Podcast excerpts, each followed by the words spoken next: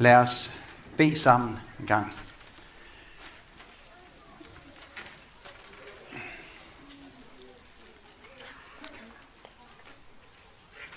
Gud, tak fordi du har inviteret os ind i dit rige.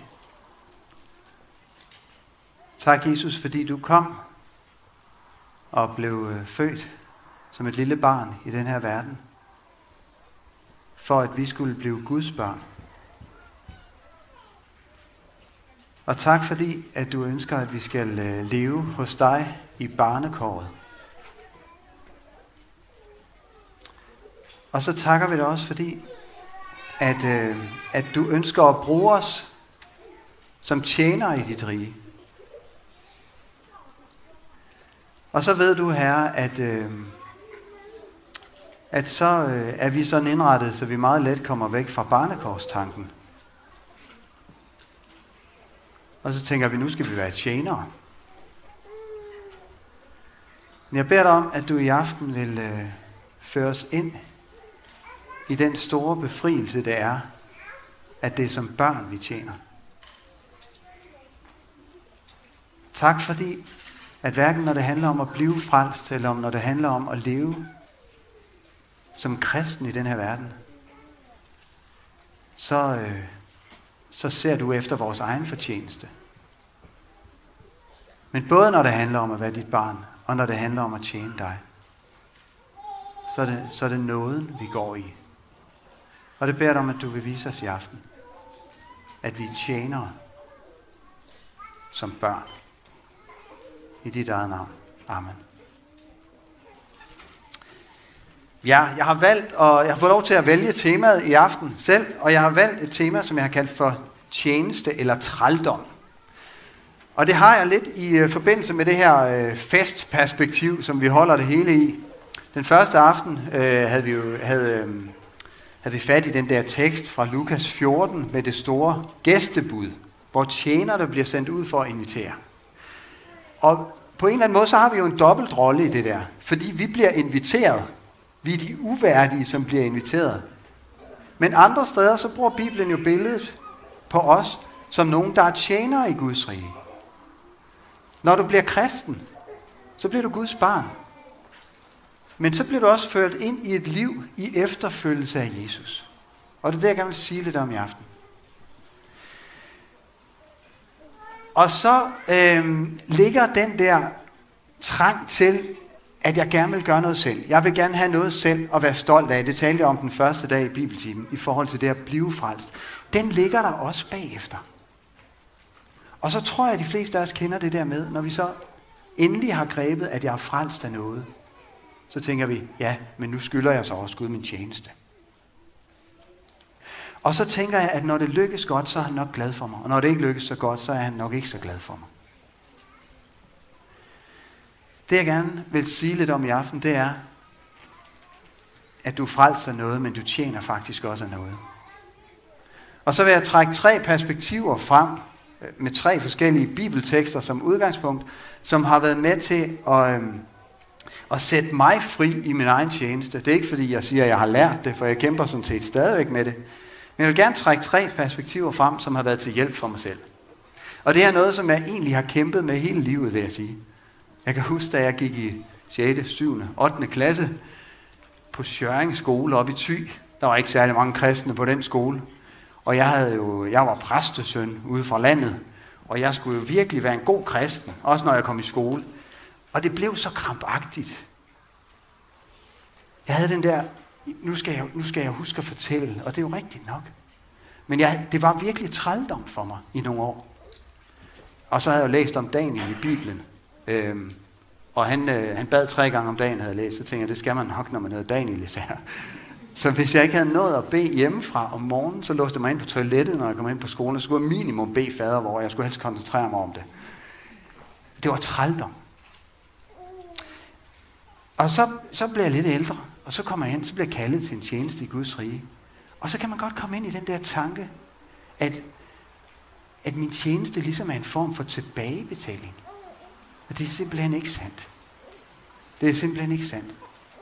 Så har jeg lyst til at sige lige indledningsvis også, at når jeg taler om at tjene Gud, så vil jeg gerne, at vi tænker rigtig bredt. Nogle gange tænker man, at det at tjene Gud, det handler om den opgave, jeg har i menigheden. Det er faktisk ikke sandt.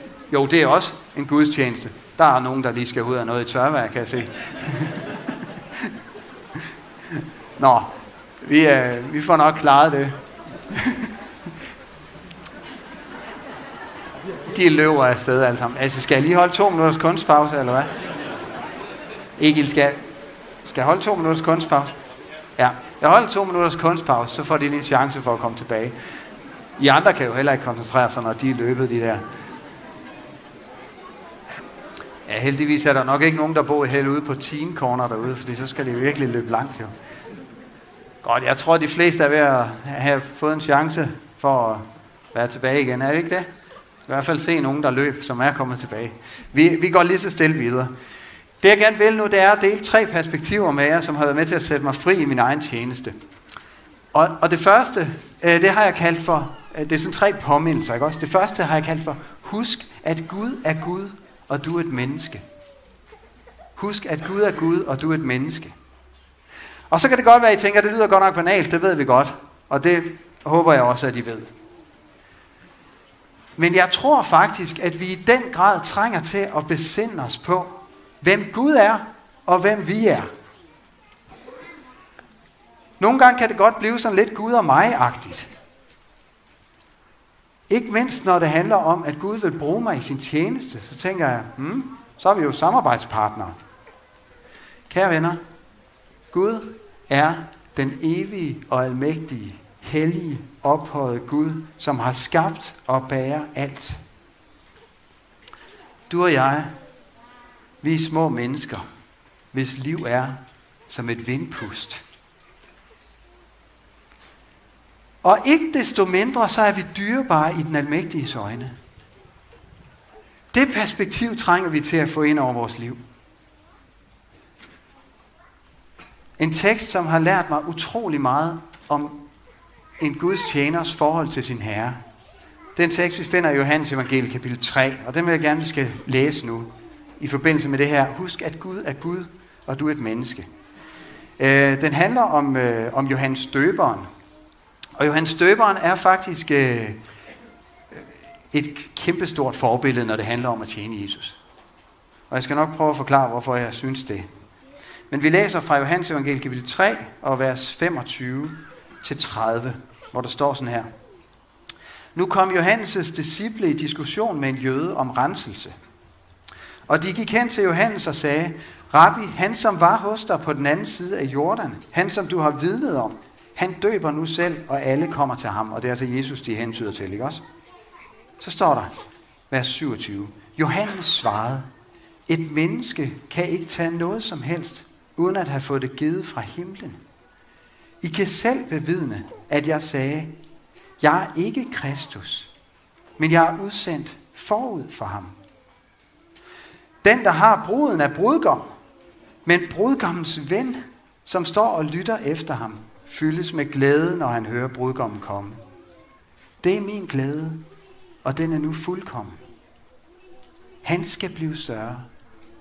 Jeg skal blive mindre. Ja, så langt Johannes Støbers vidnesbyrd her. Se, det der er på spil her, det er jo, at Johannes' disciple, de, øh, de, de får øje på, at Johannes han er ved at blive trængt i baggrunden af Jesus. Jeg ved ikke, om I kan fornemme det i, i begyndelsen af teksten her. Johannes' disciple, de kommer til ham og siger, Johannes, ham som du har peget på, ham som du har vidnet om, han døber nu selv, og alle kommer til ham. Altså, Jesus er ved at stjæle scenen, Johannes. Og du er sådan ved at blive skubbet ud på sidelinjen. Og Johannes' reaktion på, på den, øh, den, øh, hvad det hedder, den advarsel, eller hvad man skal kalde det fra hans disciple, siger utrolig meget om, hvordan Johannes tænker om sin tjeneste. Og det er et kæmpe forbillede for os. Fordi Johannes han siger, ja, Jesus er ved at tage billedet. Og det er præcis sådan, det skal være. Det er præcis sådan, det skal være. Jeg er blevet udsendt forud for ham. Lidt tidligere siger Johannes, at efter mig så kommer han, hvis skorem jeg ikke er værdig til at løse. Det var ellers den laveste slaves arbejde at gøre det, løsne skoremmen og vaske folks fødder, når de kom ind i huset. Jeg er ikke værdig til det, siger Johannes. For han er klar over, at ham, som han har vidnet om, det er Guds søn. Og nu kommer han. Og det er meningen. Og hele Johannes' liv handler om at pege på ham. Og så prøver Johannes et dejligt billede. Så siger han, det er ham, der er brudgommen. Jeg er brudgommens ven. Det er ikke mig, der skal have menigheden som brud, det er Kristus. Og så siger han noget, som man måske godt kan slå sig på, for så siger han, han skal blive større, jeg skal blive mindre. Da jeg blev konfirmeret i sin tid, der var det min far, der konfirmerede mig. Og jeg var meget spændt på, hvilket konfirmationsord min far han ville give mig. Det var ham, der valgte det. Så kom han til mig, og så gav han mig det ord. Han skal blive større, jeg skal blive mindre. Og jeg tænkte, så tak. Jeg havde håbet på sådan rigtig noget vers. Og jeg synes faktisk, det var lidt svært lige først. Men jeg blev så glad for det vers. For det er præcis det, det handler om.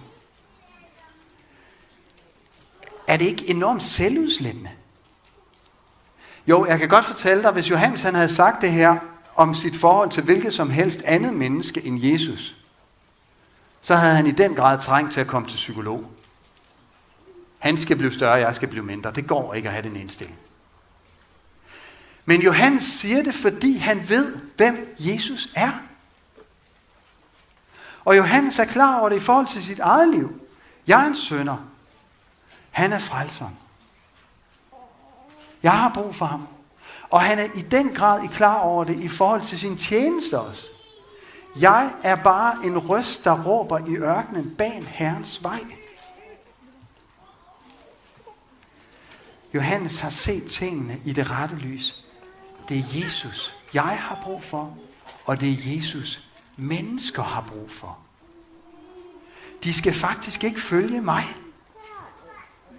Det jeg skal, det er, at jeg skal sige, se Guds lam, som bærer verdens synd. Jeg elsker de der malerier, som var i nogle gamle missionshus. Jeg ved ikke, om nogen af jer kender dem. Det var i hvert fald i Vang missionshus, hvor jeg voksede op. Johannes Støberen derude ved Jordanfloden, som står og peger over på den anden side. Og så siger han, se Guds lam, som bærer verdens synd. Og ens blik bliver draget i retning af Johannes' pegefinger. Johannes ønsker ikke, at folk skal være optaget af ham, men han ønsker, at folk skal være optaget af Jesus. For det er ham, der er Gud. Og jeg må nøjes med at være et menneske. Han skal blive større. Jeg skal blive mindre. For det er jo ham, der er frelseren.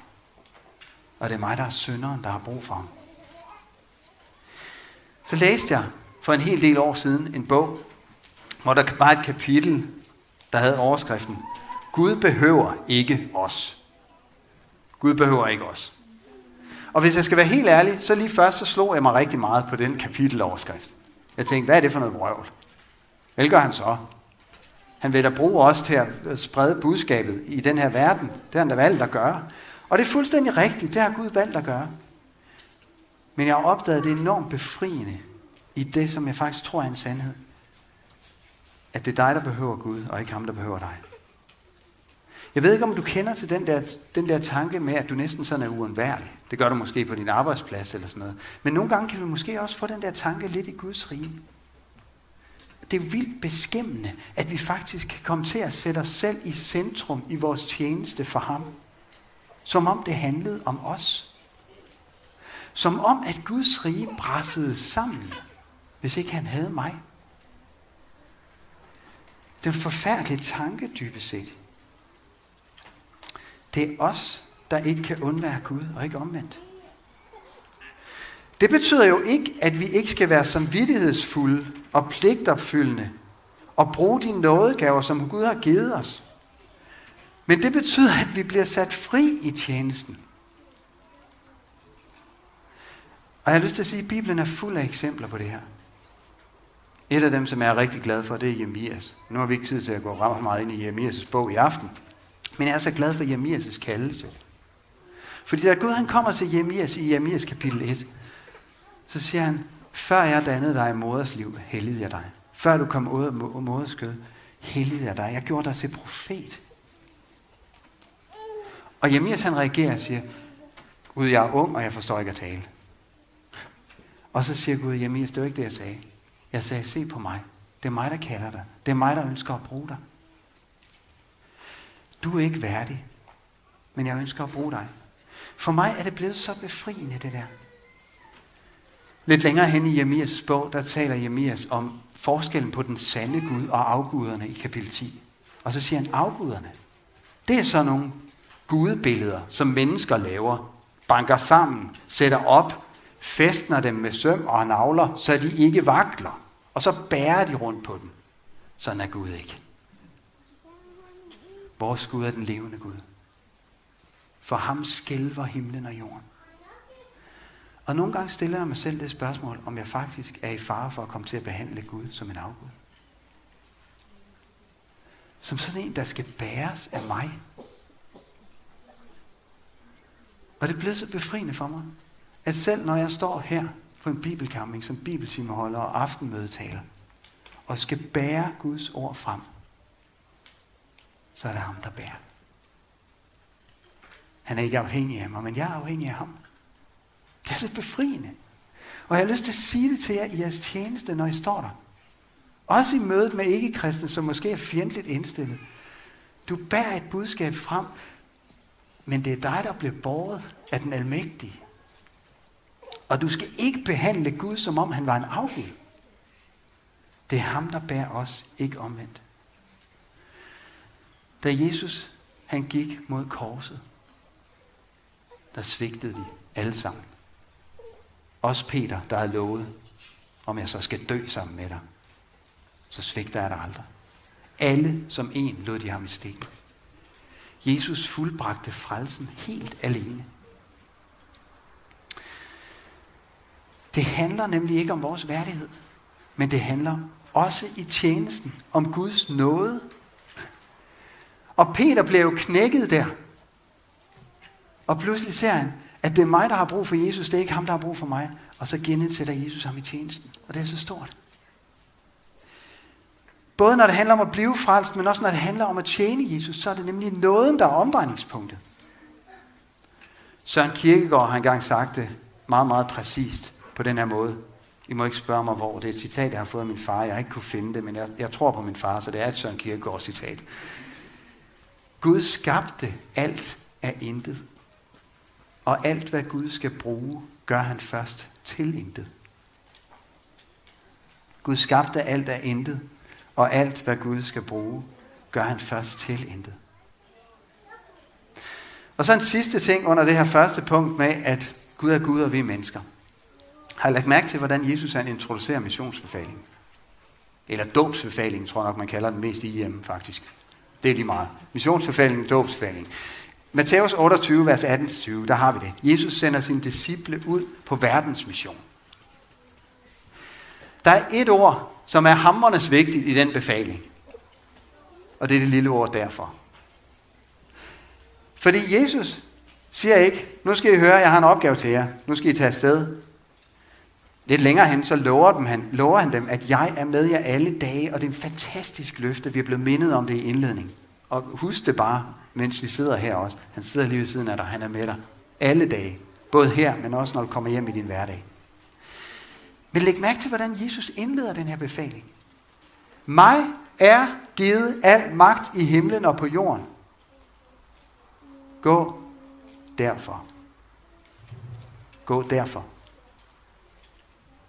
Hvis jeg skal være helt ærlig, så er jeg ret mange gange i mit liv kommet til at vende det der rundt. Så tænker jeg, okay, jeg skal drive mission. Jeg skal fortælle mennesker om Jesus. Hvorfor? Fordi han har brug for at få mere magt i den her verden.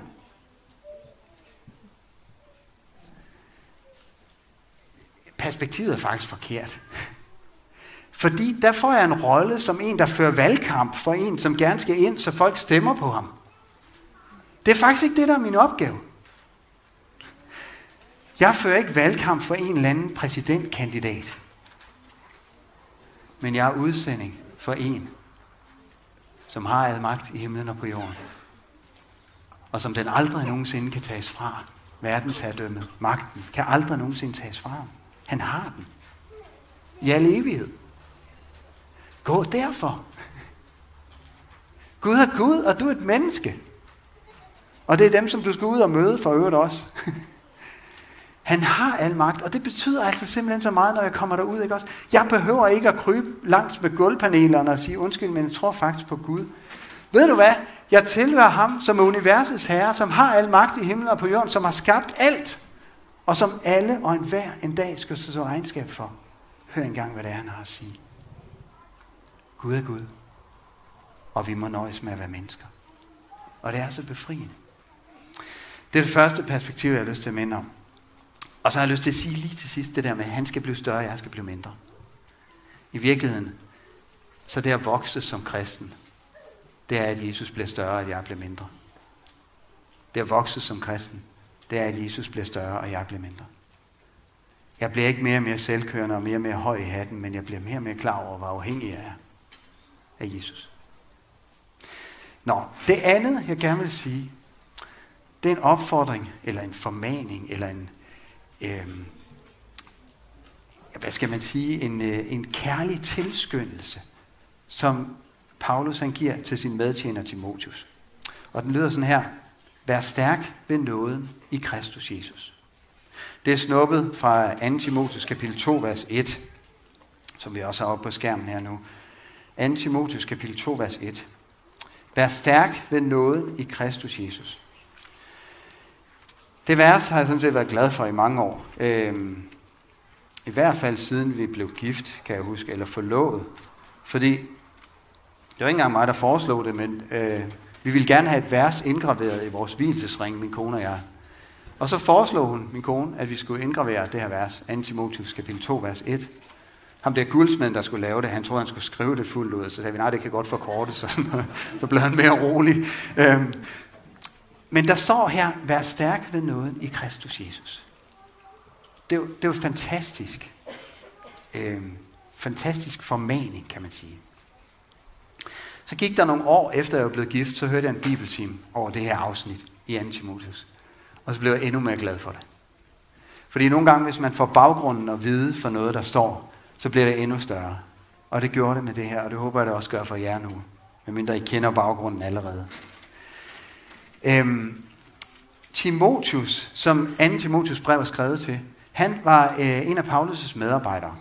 Og på det her tidspunkt, hvor Paulus skriver det her til Timotius, der, der er Timotius udstationeret i Efesus, i det nuværende Tyrkiet. Efesus, det var en storby på det tidspunkt.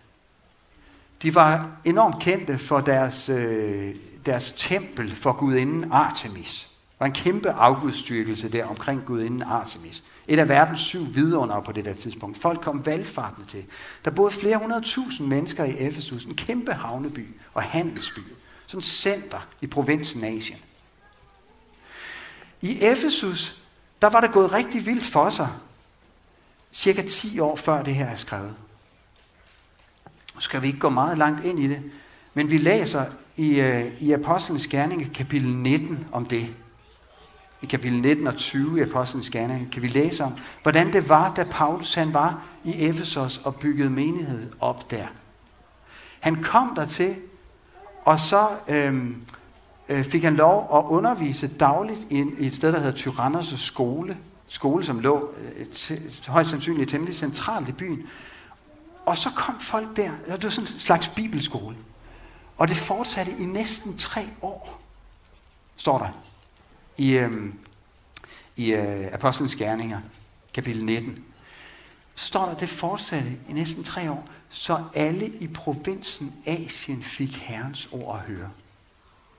Der får vi den der fornemmelse af, at det har været et vækkelsescenter, det her.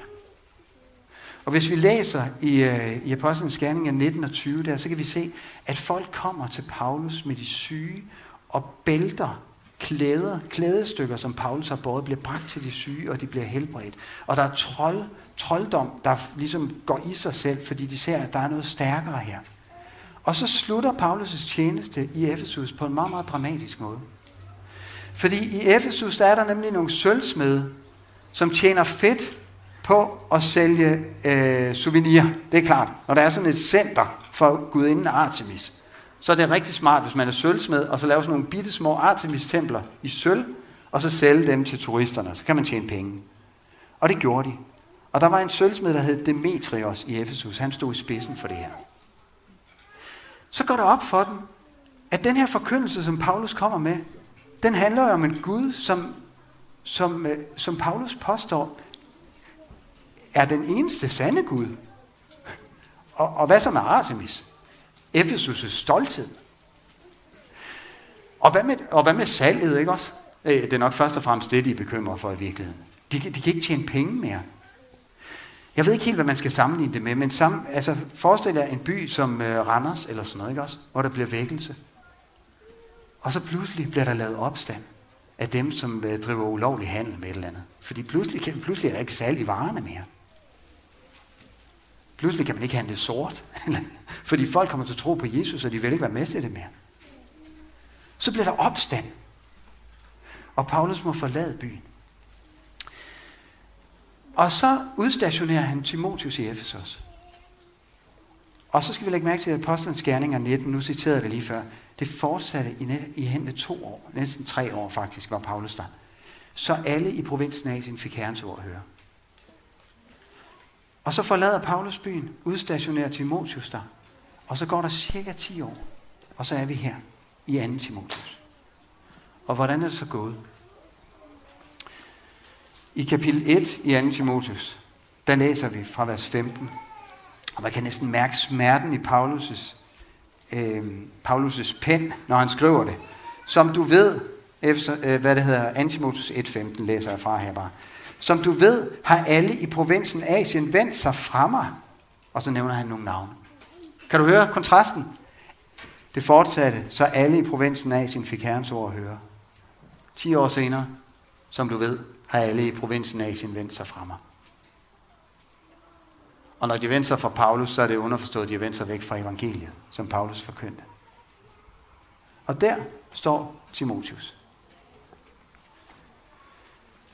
Det går ikke så godt, var. Det vokser ikke lige frem, var Timotius. Nej, det gør det ikke. Men jeg tager vare på tjenesten her. Og det er præcis det, Paulus opmuntrer ham til. Og så har Paulus et ord.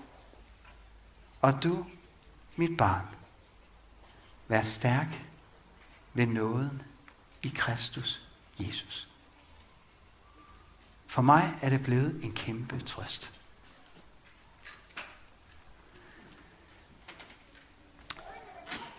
Mit livs fundament er nåden, ikke min tjeneste og ikke hvor godt min tjeneste lykkes. Og nogle gange så har jeg haft den der tanke, hvad nu hvis der var et eller andet, der gik helt galt, så jeg måtte stoppe som lærer på Luthersk Missions Højskole, og det var en fadese, der kom ud i tro og mission og intermissionstidene og alt muligt. Og så, så kunne man næsten tænke, at så er livet næsten slut, ikke? At forstå mig nu ret, så var det trods alt bare tjeneste. Mit livs fundament er ikke min tjeneste, men noget. Du skal ikke have din kraft i din egen værdighed, men i at Gud han elsker dig uforskyldt. Og du skal ikke have din frimodighed i, hvor godt du lykkes i det, som nu er din tjeneste i Guds rige.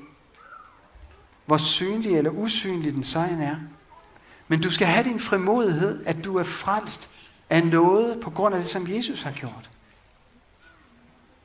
Og for mig er det blevet det mest befriende af alt, at jeg kan stå der som en fattig sønder, der selv må leve af det budskab, som jeg forkynder.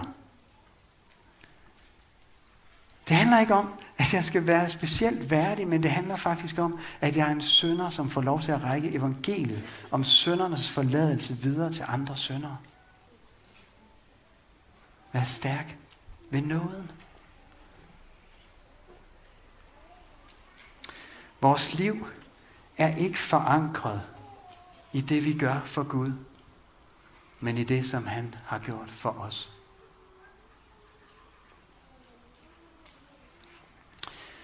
Og så vil jeg gerne gå videre til det sidste. Øhm. Og det har jeg kaldt for, husk det, du ejer i Jesus. Husk det, du ejer i Jesus. Øhm, og det er her, vi skal ind omkring Hebræerne, kapitel 12, som ikke lige berørte i indledningen. Der er nogle vers her i Hebræerbrevet kapitel 12, som, øh, som jeg vender tilbage til igen og igen. Og som er en stadig påmindelse til mig om at flytte mit fokus væk fra mig selv, væk fra min egen værdighed, væk fra, hvor godt tingene lykkes, væk fra trængslerne, væk fra alt det svære og over på ham, som hang på korset for min skyld, og som er gået bort for at gøre en plads redde for mig. Og det er det, vi formanes til i Hebræerbrevet kapitel 12. Nu vil jeg læse vers 1-3 i Hebræerbrevet kapitel 12, som den sidste tekst, vi skal omkring. Øh, med den her påmindelse. Husk det, du ejer i Jesus. Så lad det også os, som har så stor en sky af vidner omkring os, frigøre os for enhver byrde og for synden, som så let omklamrer os, og holde ud i det løb, der ligger foran os. I det vi ser hen til Jesus, troens banebryder og fuldender, som for den glædes skyld, der ventede ham, udholdt korset, uden at ense det skam, og nu sidder på højre side af Guds trone. Hold jer ham for øje, som fandt sig i en sådan modstand fra sønder, for at I ikke skal blive trætte og miste modet. Der er en ting, der er helt afgørende, hvis jeg ikke skal køre træt i det løb, som et liv som kristen er. Det er jo det, der sammenlignes med her. Vi er på et løb. Jeg har en gang i mit liv gennemført et, et, et, et halvlangt løb. Øh, et maratonløb. Det jeg siger halvlangt, fordi der er nogen, der løber 100 km løb og sådan noget. Ikke også? Og, og på det løb, der, øh, der gjorde jeg en hel del fejl faktisk. Øh, en af de fejl, jeg gjorde, det var, at øh, da jeg var rigtig presset, da vi kom ud omkring 30 km cirka, så kom en af mine, øh, mine kammerater, som også løb på det der løb, og overhalede mig. Og han troede, jeg var lige i nakken af ham. Jeg kunne slet ikke følge med. Da han havde overhalet mig, der var jeg ved at miste modet fuldstændig. For det begyndte at kigge rundt på alle de andre og hold da op, de ser faktisk også rimelig sportige ud. og jeg tænkte bare, jeg kommer igennem det her. Men så skete der noget, som var utrolig lærerigt for mig. Og det var, da jeg så kom tættere på målet.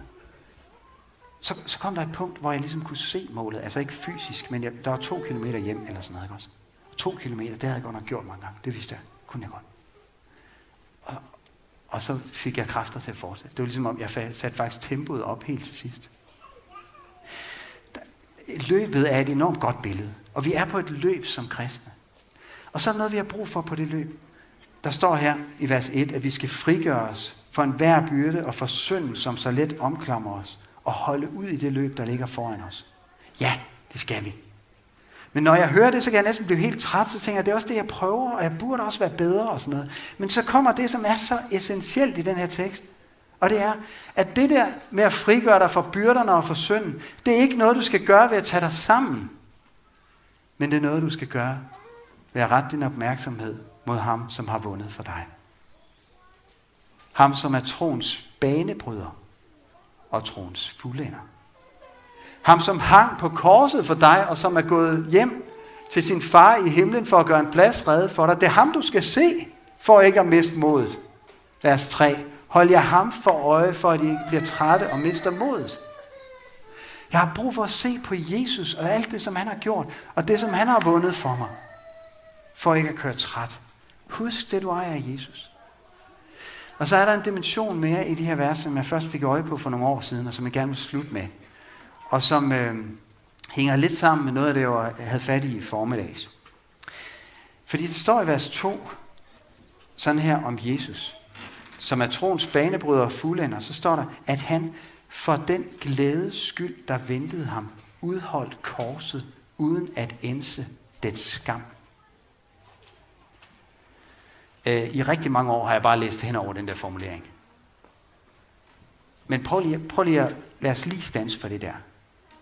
Jesus, Guds søn, udholdt korset uden at ense dets skam. Hvis vi lige skal have dimensionerne med her. Jeg ved godt, at man kan ikke rigtig forestille sig, hvordan det vil være at være Jesus selv. Men tænk det lige. Himlens kongesøn. Kommet til jord for at frelse mennesker. Går der som den mest udskældte, forhatte, bliver beskyldt for Guds bespottelse, bliver nedgjort med romernes værste henrettelsesmetode, korsfæstelsen, bliver pisket, hånet, spyttet på, behandlet værre end den værste forbryder. Og værst af alt, i en jødisk sammenhæng, så var det at blive hængt på et træ en Guds forbandelse, fordi det siger Moselov. Og der går han Jesus, lydig som et lam, der føres til slagtning, uden at indse skammen. Hvordan kunne han det? Vi får svaret her, for der står i vers 2, at han gjorde det for den glædes skyld, der ventede ham.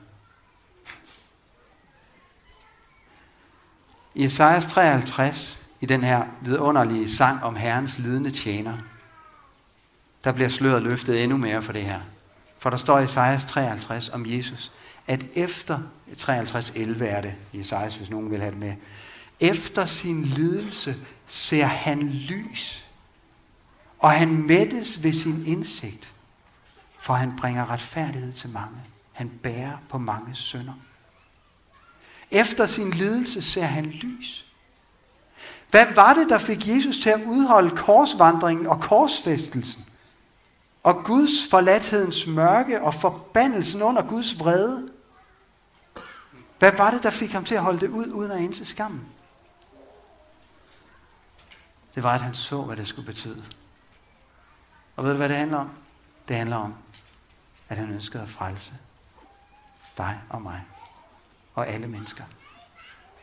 Med andre ord, så var det hans kærlighed. Jesus så målet. Efter sin lidelse ser han lys, og han mættes ved sin indsigt, for han ved, hvad det her betyder. Og jeg har lyst til at sige det her til sidst. Du har brug for det samme. Du har også brug for at se målet, som vi var inde på i formiddags. Vi har brug for at se, at det ender. Det, det, vi har det bedste i vente. Ikke på den måde, sådan så din tjeneste betyder liv og frelse for, for alle mulige andre mennesker, sådan som Jesus, Jesu liv betød. Jeg kan måske være et redskab til noget. Men du har brug for at se målet, ligesom Jesus så målet. Så kære ven, husk det du ejer af Jesus, og have det her dobbelte fokus på ham. Jesus på korset, og Jesus ved faderens højre hånd, hvor han er gået bort for at gøre en plads reddet for dig i en evig herlighed, hvor alt skal være godt. Husk, at Gud er Gud, og du er bare et menneske. Vær stærk ved nåden i Kristus Jesus. Og husk det, som du ejer i Jesus. Lad os bede. Ja, Jesus, vi beder om, at du vil styrke os hver især. Tak, fordi vi får lov til at leve vores hverdag i en tjeneste for dig. Og hjælp os til også at, og øhm, hvile i, at det at passe vores daglige arbejde, og vores familie og vores børn, og det vi står i, det er en Guds tjeneste. Og lad os så stå i den og holde ud i den tjeneste, som det er. Forberedelserne til den store fest. Lad os stå i det med frimodighed. Fordi vi har dig som vores Herre.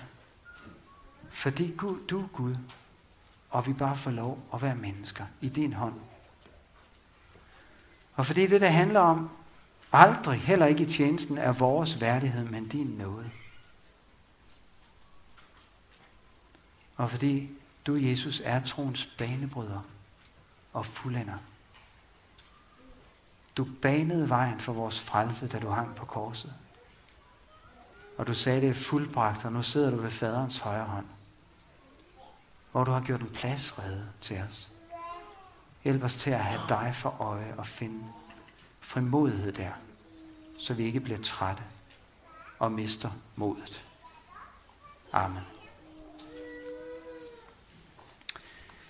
Nu vil det være sådan, at der lige er øh, et, øh, et lille stykke tid med mulighed for øh, lidt bøn privat og lidt øh, stillhed til eftertanke. Så der bliver stillhed et øjeblik nu, og så tager jeg ikke lov.